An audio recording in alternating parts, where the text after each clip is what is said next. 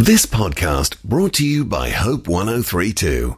Summer is almost upon us, and this is the first time that my family has done official swim lessons with our three and a half year old. And for someone who was scared to get his ears wet just a few months ago, I cannot oversell how fantastic the Learn to Swim program has been. But due to COVID, uh, a lot of kids have been out of the pool for a long time. So this week it's Swim Safer Week, and we're being encouraged to find those caps and goggles and get our kids blowing bubbles again. So on the line this morning is someone very comfortable in the water, Swim Safe ambassador and former Olympic swimmer Leisel Jones. Good morning.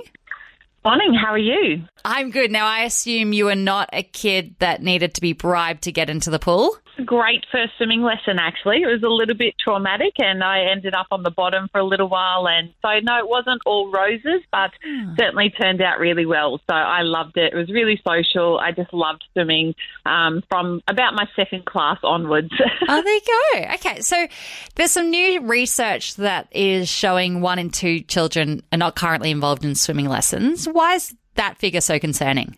Drowning is such a, a big part of, unfortunately, um, some of the deaths that are caused in Australia in young children. So it's so important that we get our children swimming. It is such a silent killer.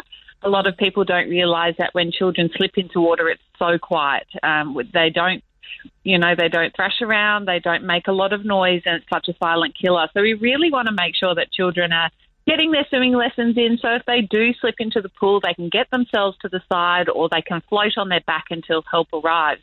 Mm. So we're really highlighting the importance of the Swim Safer Week this week to start today because of COVID. Unfortunately, with some restrictions and lockdowns, people haven't been able to get their children to swimming lessons.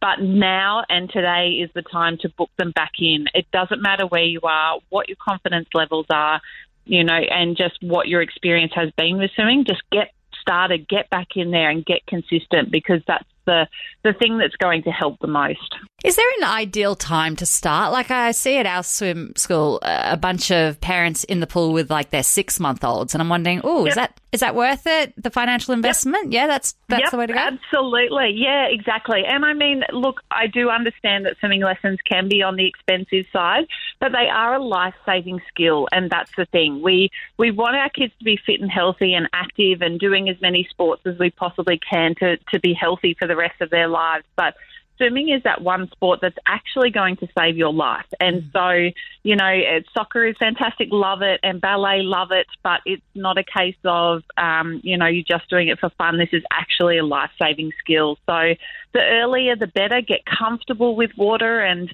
the other day, uh, so this is about a week ago, we did a clinic up at Cooktown. We had a six week old baby in the pool. So, um, you know, it's not about swimming lessons for those real littlies, but it's mm. really about getting comfortable with water and having water over their face and feeling comfortable for floating and floating on their back, um, which is sometimes not great. And once you start developing awareness of what's going on around you, the sooner you start, the better. So it's just getting comfortable in water. It doesn't actually have to be lessons as such.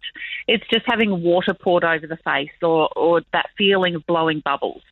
The program we chose is a little bit of a longer drive than our local pool because my son is always freezing and wants to get out of the pool after, you know, two minutes at our local. So can I just ask, is there a reason why the pools can't be closer to, you know, bath temperatures? Yeah, well, um, that's the thing. You do need to find one that's probably very comfortable because that can be a cause of the crying. Some yes. some children don't like the cold water, and that's understandable. So, my mum has been a swimming teacher for 34 years now, and she likes bath temperature as well. And she's always saying, just find a nice warm pool because it makes it more comfortable to learn to swim in, and also for the teachers that are in the water all day as well. You don't want it to be too cold. So you do want it to be comfortable as much as possible yeah. and a nice heated temperature. Probably warmer than you think. I do feel for the instructors and just how um, pruny their skin must yes. get. I'm sure you've had lots of experience with that. Uh, yep. But yeah, the, the, temperature can be a barrier. The cost of swim lessons can also be a preventative. Can you share a little bit about the Swim It Forward initiative? Yeah, so Swim It Forward is kind of like pay it forward. So, you know, when you line up for coffee and you kindly pay for the person's coffee behind you, this is something very similar. So, we don't want the cost to be prohibit- prohibitive for people that might be uh, experiencing financial difficulty, especially with COVID. We don't want that to be a reason that parents can't bring their children to swimming. So the pay uh, the Swim It Forward initiative is about donating either twenty dollars or a swimming lesson to another parent that is in financial crisis, so that they can have a free swimming lesson for their children. And being such a multicultural society that we are in Australia, we have people from all around the world and different experiences with swimming.